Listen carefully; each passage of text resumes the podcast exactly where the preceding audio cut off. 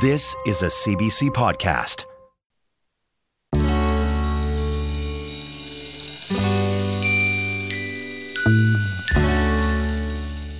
It's June 25th, 1978. San Francisco's Gay and Lesbian Freedom Day parade is in full swing. There are marching bands, baton twirlers, drag queens, parade floats overflowing with people. Some hold signs made out of bed sheets or cardboard with slogans like, I am me and We are your children. Almost a quarter of a million people are in attendance on this day, including Harvey Milk, the first openly gay man elected to a major public office, and a champion for gay rights. He sits with his legs dangling inside the sunroof of a car. On his t shirt are the words, I'll never go back. His smile is wide. His fist is in the air. He looks full of joy. High above the parade waves a flag, newly debuted just that day. It's a simple design horizontal stacked lines of pink, red, orange, yellow, green, turquoise, indigo, and violet. The pride flag was born. The idea for the flag was Harvey's. He asked a friend, a designer, Gilbert Baker, to conceptualize a symbol to represent the gay community. Baker set to work alongside some volunteers and dyed each strip of the flag individually in large trash cans. The flag was an immediate success, so much so that Baker had to outsource to a company to keep up with demand. The flag has changed over the years, going from the original eight colors to six. Baker said he picked a flag because they symbolize power. It means something when you choose to fly one. But the same can be true when you choose not to fly one. I'm Falen Johnson, and this is Helluva Story.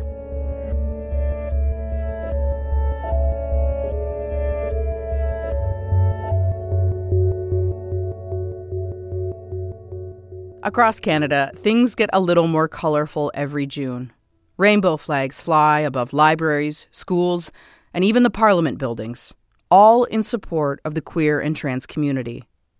In Norwich, Ontario, you will see pride flags flying, but you won't see any on municipal property. And that's causing a division in the small town. Katie Nicholson takes us there. A quiet Sunday morning along a tree lined slice of small town Ontario birds singing, leaves rustling in the breeze on the lawns of well kept homes. It's peaceful, but won't be for long. Across the street, outside a local church, a protest is about to kick off. We're sort of at the back entrance of the Netherlands Reformed congregation. And what is your plan here this morning? I'm going to, I guess, do a topless protest while they are coming in. The two women are upset with what they see as open hostility from the church toward the local LGBTQ community. On its website, the Netherlands Reformed congregation states it believes homosexuality, lesbianism, and bisexuality are sinful and offensive to God. It also says it believes God forbids any attempt to alter a person's biological gender. It's not the only church in town with those views, but the congregation has become the target of protesters. I have a family member who's trans, and I've always sort of had the inclination that any marginalized group um, that's been oppressed needs support. Marta McDonald has never protested anything before. Reserved and thoughtful, she says the thought of taking her shirt off in public terrified her. Jennifer St. Pierre, shivering next to her, says she's a Christian, reads her Bible, and goes to church every Sunday, just not this church. I'm pansexual, so I have a boyfriend. So at first, everyone thought I was straight in town, so I was liked and talked to. And then as soon as they found out that I have dated a, you know, mix of different people in the past, um, then they start treating me differently. I'm going to protest this until something changes. This is ridiculous. The Netherlands Reformed congregation was first established in Norwich in 1949. Residents say religious influences can be seen all around the town. Norwich is home to a private school that serves the Dutch Reformed faith community. The stores that line the town's main street close on Sundays in observance of the Sabbath. Why a topless protest? Um, A, because it's legal. Um, B, because I know um, that nudity offends them. Um, so I guess I want to be an irritant. I want them to um, contact town council and ask town council to come up um, with a solution. Marta and Jennifer, along with other supporters and members of the LGBTQ community, are also upset with the Norwich Town Council. Last month, it voted against flying special interest flags from municipal spaces. The bylaw will impact everything from Every Child Matters banners to causes like diabetes awareness, but critics say council had one main target pride flags. In fact, an earlier proposal for the bylaw specifically named pride flags. Marta says she sees religious influence in the new bylaw, pointing to two petitions submitted to council in favor of the measure, signed by members of the local conservative Christian community. Because I believe that the church um, has an inordinate influence on town council. There is not an arm's length relationship in terms of um, how the bylaw was rolled out. I emailed and phoned the Netherlands Reformed Congregation, Norwich Mayor Jim Palmer, and John Scholten, the councillor who proposed the bylaw and who has ties to the Dutch faith community. We wanted to know if the church had any influence on the bylaw. They didn't respond. When I approached them in person, they declined interviews, but Councillor Scholten directed me to the public statement he made when he introduced the bylaw back in April. I believe that to open the door to flying flags that represent any particular group organization, or ideology will only divide rather than unite. There would be no end to the requests. This, in turn, would inevitably lead to more disunity and alienation of people. Whatever the reasoning for the bylaw, it's driven a wedge into the small community, pitting supporters and opponents of LGBTQ rights against each other. I feel that it's not a safe place for um, young people um, who are um, gay or bi or trans um, in this town because of the um, the attitudes of the church, because of the bylaw that was passed that basically shouted, "You are not welcome here." As members of the Netherlands Reformed congregation file by in their Sunday best, Marta and Jennifer St. Pierre greet them, topless.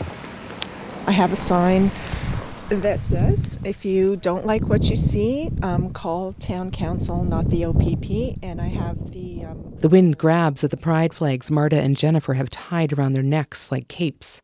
Wendy Martin, a local candidate with the People's Party of Canada, strides toward them.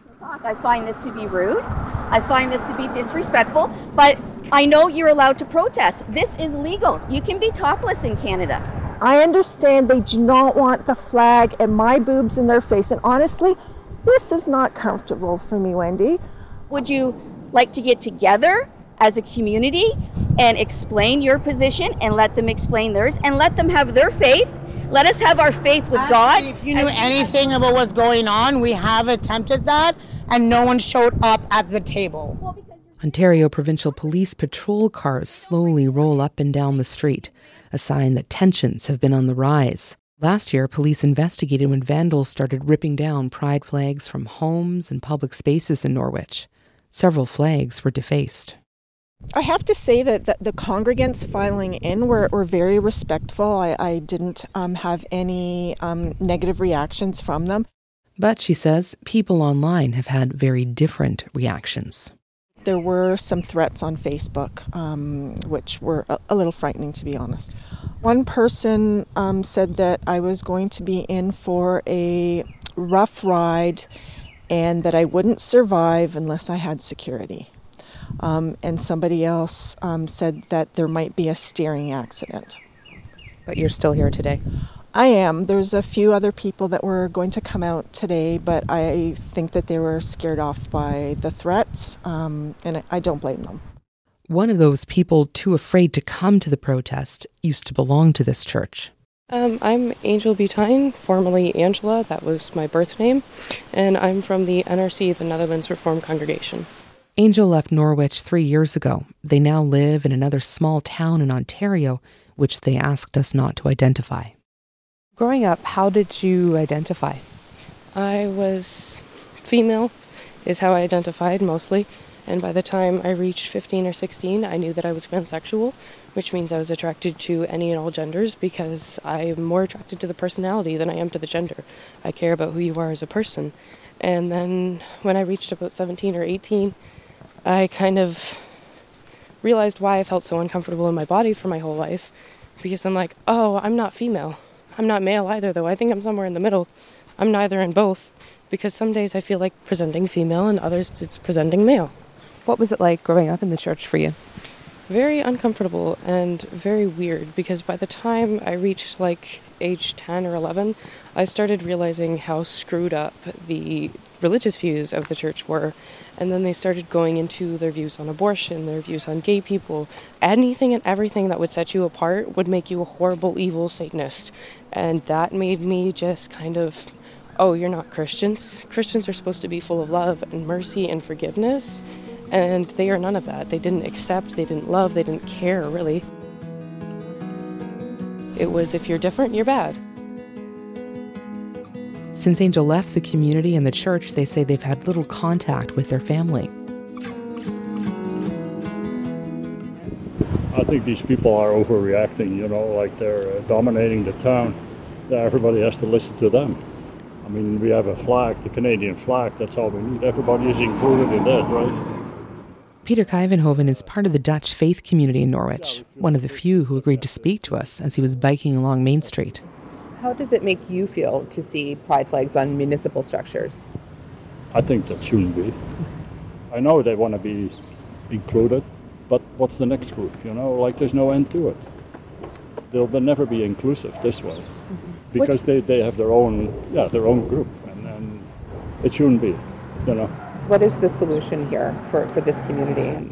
You know, it, it, it, really, it's very angry. polarized. They, they, are angry because, yeah. while in a way, we cannot accept the way they live. I mean, we accept them as people, you know, yeah. and um, in God's eyes, everybody's equal, except we're all sinners. Everybody is the same. They're all sinners. Their lifestyle we cannot agree with. Is, is there a way that the two sides can come together, that this community can bridge the gaps right now, or? We have to bear each other's burdens and, and we pray for them, for their burden, that they may see how they live, you know, that they live the wrong way.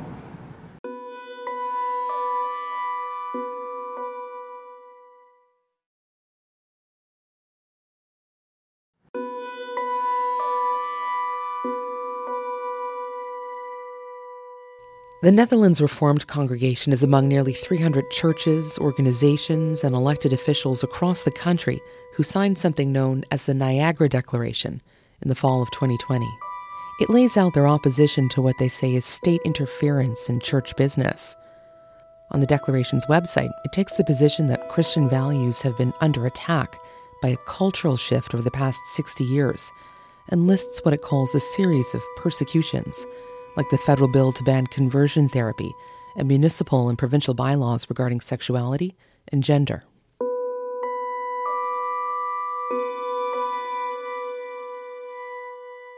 when your differences of opinion are so strongly held and are so so corely rooted in someone's identity and things that they can't change, uh, it becomes really hard to kind of bridge that gap. Chris Takis and his husband Scott have lived together in Norwich for 10 years. They came here to help look after Scott's parents, and they decided to stay. I think honestly, like, if the least we can expect from them is to kind of quietly dislike it and be willing to be Christ like and turn the other cheek and just let us be, um, that's kind of like. I would see as a win because that's not the the energy that we're receiving from them now.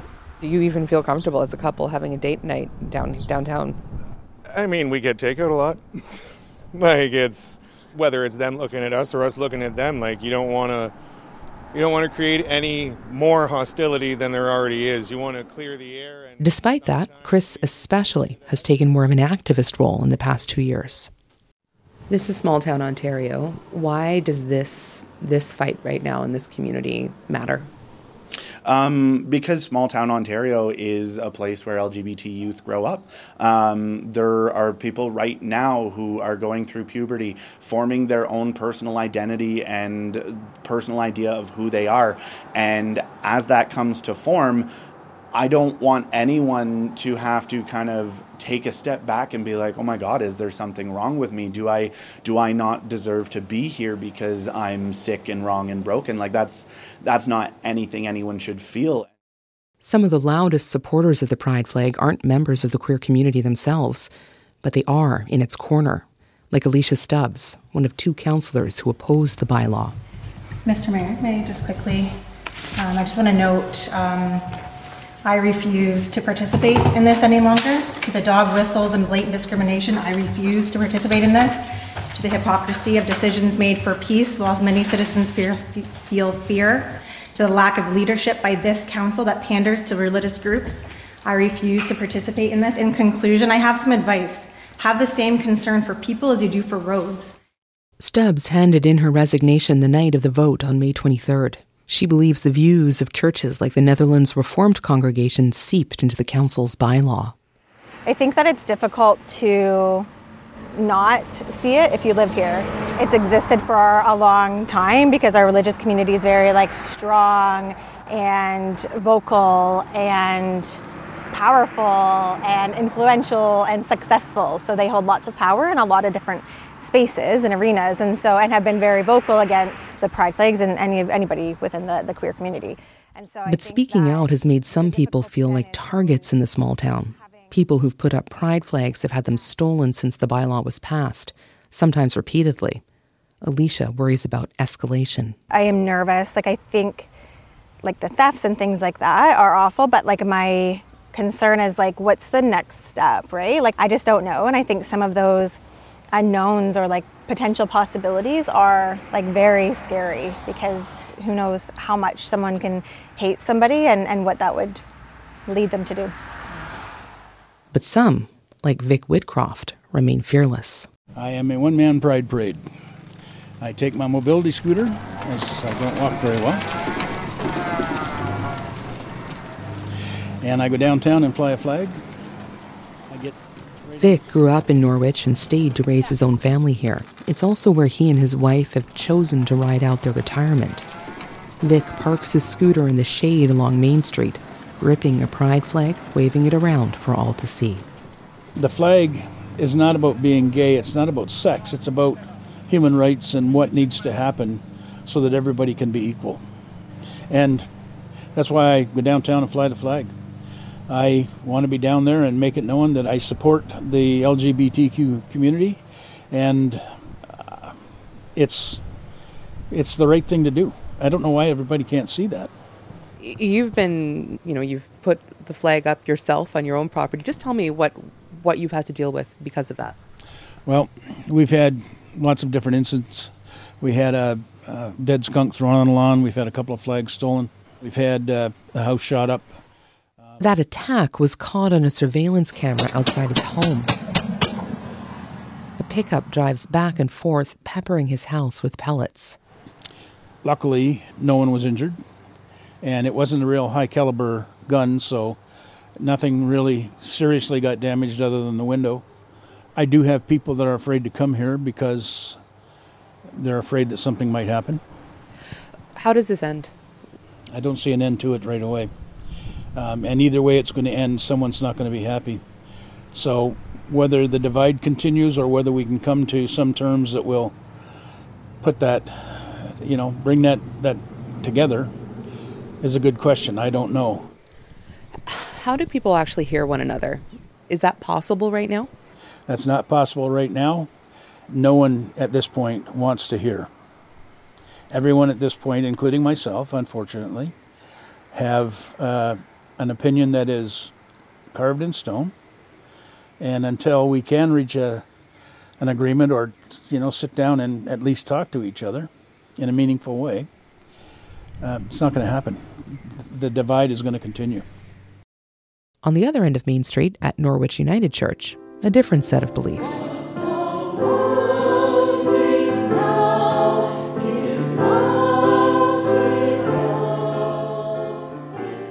Pride flags waving inside the church and out. After the service, a pride march. Dozens of church members and allies walk up and down the main street. You want to lead? Vic can lead. led by Vic Yeah, in his mobility scooter. All around the tiny town, pride flags hang from homes and sympathetic businesses, chalk rainbows scrawled on the pavement. Small gestures, really, but so meaningful for those like Angel Butine, who felt they had no choice but to leave both the church and the town. Honestly, it's it's a little overwhelming. I don't like to process it fully because if I keep thinking about it, I'm just going to spend 3 days crying. It means way too much because as a kid we didn't have those options. We didn't get to run to someone else's house if we needed a safe place to go because there was no rainbow flags. There was nobody going, "Oh, hey, we'll accept you. We'll help you." And with these flags, it's a huge huge sign going, "Hey, I am here for you. I'm a safe place. This is where you can come." Do you think that this is going to make a difference, this visibility, um, this groundswell in Norwich? I think people in the church, especially if they're hidden gays or closeted at this moment, they see this stuff and they go, oh my God, if this actually works, I might be able to come out. And sometimes, yeah, I miss the comfort of church, but I'd much rather be myself than have to go and abide by someone else's rules every day.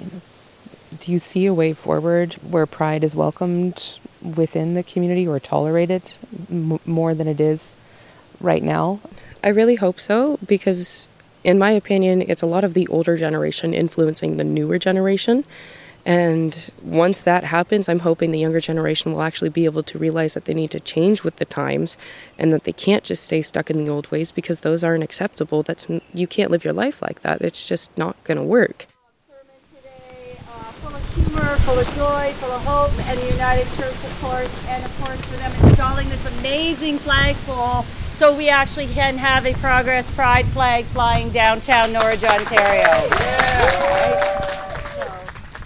The United Church isn't just hosting pride marches, it's hoisting pride flags.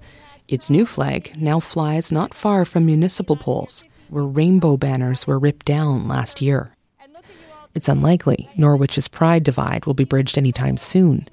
But despite how unwelcome the flag ban has made them feel, Scott and Chris Takis say they aren't going anywhere and will keep fighting. I've always been six foot three and hefty. But it's not us that we're worried about. It's the ones that don't know what to do, don't know what to say, don't know where to go if one child in this community who's grappling with their identity sees that flag and realizes that like hey i'm i'm worth something and i'm okay then that is worth absolutely every single adult in this town feeling uncomfortable every day of the month any day that doc was produced by katie nicholson and john chipman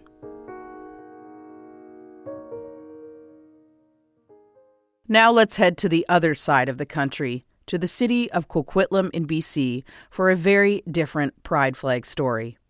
Last fall, the Gay Straight Alliance at Charles Best Secondary School in Coquitlam were asking why their city didn't have a pride parade or raise a pride flag. When they asked City Council to raise a flag at City Hall for Pride 2023, they were told it couldn't happen. The city had a policy that meant a flag could not be raised.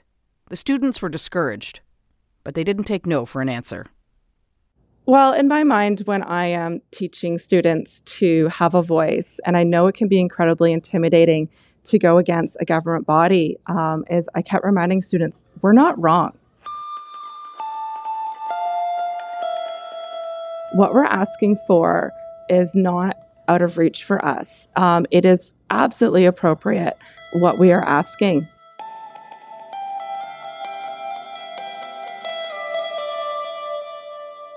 My name is Megan Leslie, and I am a teacher at Dr. Charles Best Secondary, where I am also the sponsored teacher for the Gay Straight Alliance.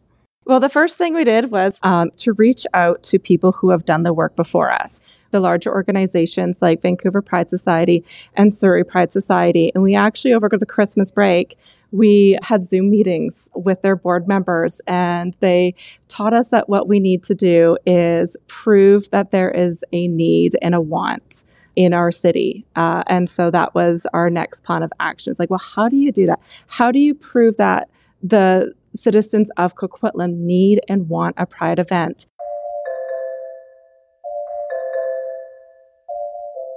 We did research on their uh, initiatives like the uh, EDI initiative, the Equity, Diversity, and Inclusion.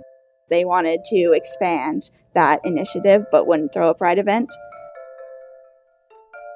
Hi, I'm Samara Schwafsky. I'm a grade 11 student at Charles Best Secondary School, and I am part of the GSA Gay Straight Alliance. We asked like neighboring cities how much it costs for them to put a pride event on, which was I think about ten thousand dollars. And so, like after school, I would sit at the front of my classroom with my laptop, projecting it, and we would start uh, writing writing our PowerPoint and our presentation, so that everything that we were asking um, was already in line with existing city policy. So, in the new year, we put an application in to the city clerk's office to appear as a delegation. Next item on the agenda is delegation from Dr. Charles Best Secondary School students uh, regarding request to fly Pride flag and regarding Pride event. In our delegation, you can come forward. Our expectations uh, were very high. Uh, we had a lot of support. You may begin when you're ready. We were pretty confident that they were going to put up the pride flag outside uh, the city hall. We were just a little unsure uh, whether they would say yes to the pride event. A Pride in the Park event scheduled for an afternoon on a weekend with a drag variety show would be the ideal event. We understand that we are welcome to apply. We had our presentation ready with all our facts. We had multiple letters of uh, support from various community leaders and organizations, and we had about 100 allies with us also in the council chambers. In the absence of a Pride Society in the Tri Cities, we need the city to step up and fill in the gap. Four students made the presentation to City Hall, and we had five minutes to prove our case. Hoisting the Pride flag and organizing a Pride event will meet the goal of continuing to demonstrate excellence through leading by example and promoting best practices in the municipal sector. And they nailed it. Thank you so much. And once they had finished their five minutes, each of the city council members individually voiced their unanimous support. This is about doing what's right. You'll never regret stepping up and being a voice. But we should be moving the needle faster to where you don't have to be coming, you know, before us.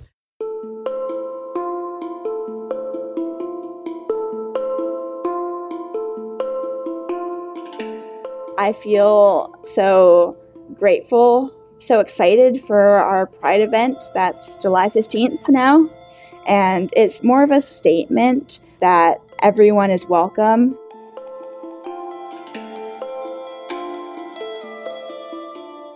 Pride is more than just a flag. Uh, pride is a sense of safety. I'm really looking forward to seeing a future in Coquitlam where everybody um, is happy, safe, and thriving.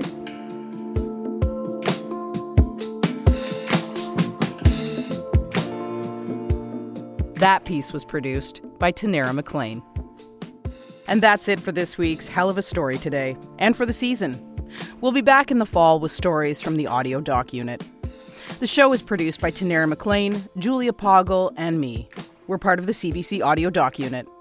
And hey, if you like what you're hearing on Helluva Story, why not hit subscribe, save to your favorites, tell a friend about us. We'd really appreciate it. I'm Falen Johnson, Nyawagoa, and thanks for listening.